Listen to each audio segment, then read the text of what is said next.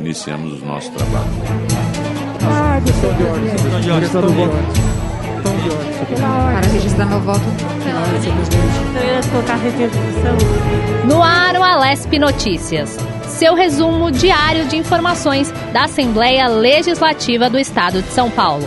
Aqui você fica por dentro do que acontece no Parlamento Paulista. Votações, decisões e debates.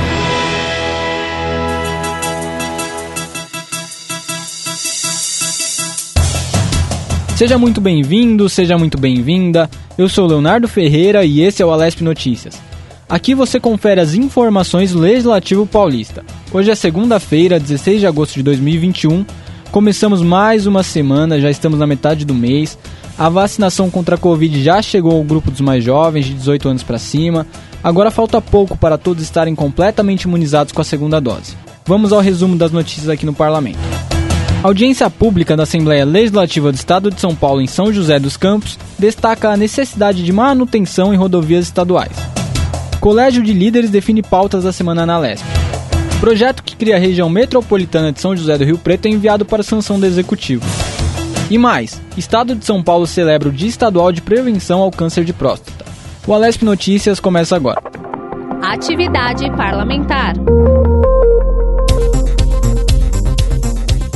Com o objetivo de ouvir a população e entender as demandas das regiões do estado, a Alesp iniciou as audiências públicas para o orçamento de 2022. Em audiência realizada na manhã desta segunda-feira, em São José dos Campos, um dos principais temas discutidos foi a manutenção de estradas estaduais que cortam a região. Os moradores dos municípios levaram queixas às autoridades presentes quanto à falta de segurança nas rodovias Monteiro Lobato, SP-50, Henrique Heroles, SP-66 e Dr. Manuel Hipólito Rego, SP-55.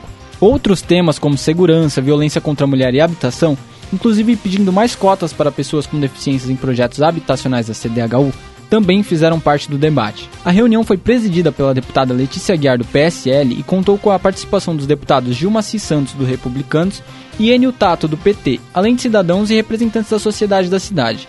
O nosso repórter Guga Mendonça acompanhou a audiência e traz mais detalhes para nós. Vamos ouvi-lo foram discutidas várias demandas da região de segurança pública, delegacia da mulher, 24 horas, melhorias na SP 66 que liga São José a Jacareí e a questão da termoelétrica recém-aprovada pela Câmara Municipal de São José dos Campos, mesmo com parecer contrário da Defensoria Pública e os vereadores da cidade também a sociedade civil querem se mobilizar para impedir a instalação dessa termoelétrica. A demanda foi levada aos deputados que ficaram de estudar a questão e dar um retorno em breve para a população. A próxima audiência pública acontece na próxima sexta-feira, a partir das 10 da manhã, na cidade de Mococa. O deputado Enio Tato destacou o poder econômico do Estado de São Paulo e enfatizou a necessidade de serem realizados investimentos. Não é o Estado que a gente tem dificuldade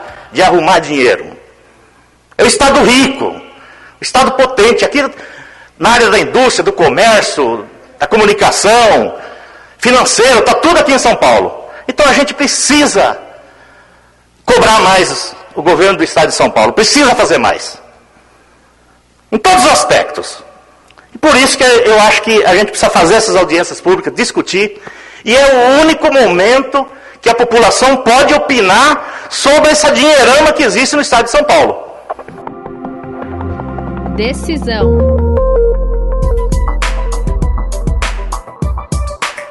Os líderes dos partidos da Assembleia Legislativa do Estado de São Paulo definiram as pautas da semana aqui no Parlamento. A partir das 10 horas da manhã desta terça-feira, 17 de agosto, os parlamentares devem votar o projeto de decreto legislativo número 57 de 2021, de autoria da mesa diretora da Casa, para autorizar que as invasadoras de água recebam benefício fiscal no ICMS. A medida foi adotada para compensar os estabelecimentos que, desde 1 de fevereiro deste ano, são obrigados a colocar o selo fiscal de controle e procedência nos recipientes retornáveis, como forma de garantir a qualidade e a procedência do produto. Ainda nesta sessão devem ser votados requerimentos de urgência para projetos de autoria parlamentar, que, caso sejam aprovados, vão ser votados em reunião conjunta de comissões, junto com a proposta de criação da região metropolitana de Piracicaba.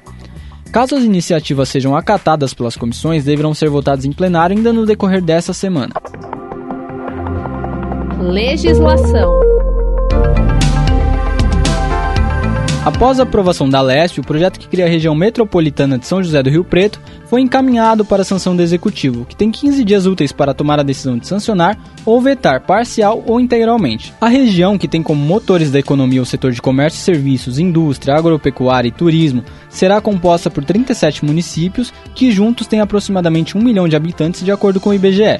A proposta faz parte dos planos do governo para a reorganização do estado em ao menos 36 regiões metropolitanas, aglomerados urbanos e microrregiões. Se sancionada, essa será a sétima região metropolitana do estado. O presidente da LESP, deputado Carlão Pinhatari, falou sobre o impacto positivo que a medida vai gerar na região. Vamos acompanhar. A criação da região metropolitana de São José do Rio Preto, com todos seus 37 municípios, vai representar num futuro muito breve um salto de qualidade de vida das pessoas, com a integração de políticas municipais e regionais nas áreas da saúde, educação, infraestrutura, habitação e transporte público, entre outras coisas. Então é de extrema importância para o nosso estado a criação dessas regiões metropolitanas. Para acompanhar a íntegra da matéria, acesse nosso site al.sp.gov.br. Legislação. Neste último domingo, 15 de agosto, o estado de São Paulo celebrou o Dia Estadual de Prevenção ao Câncer de Próstata. A data foi instituída em 1997 com o objetivo de promover ações de conscientização sobre o segundo câncer mais comum no Brasil. Considerado uma doença da terceira idade por ser mais recorrente em homens com mais de 65 anos de idade, o câncer de próstata ocorre no órgão localizado na parte baixa do abdômen, em frente ao reto e responsável pela produção de parte do sêmen.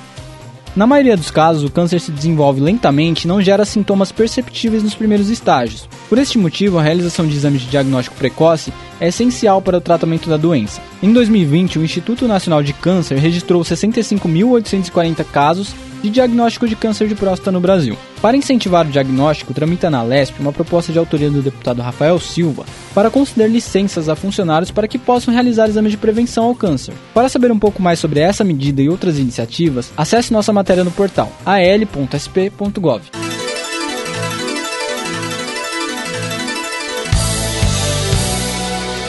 O Alesp Notícias dessa segunda-feira fica por aqui. Te esperamos nesta terça-feira com mais uma edição sempre no início da noite. Acompanhe as informações sobre a Assembleia Legislativa do Estado de São Paulo no site al.sp.gov.br,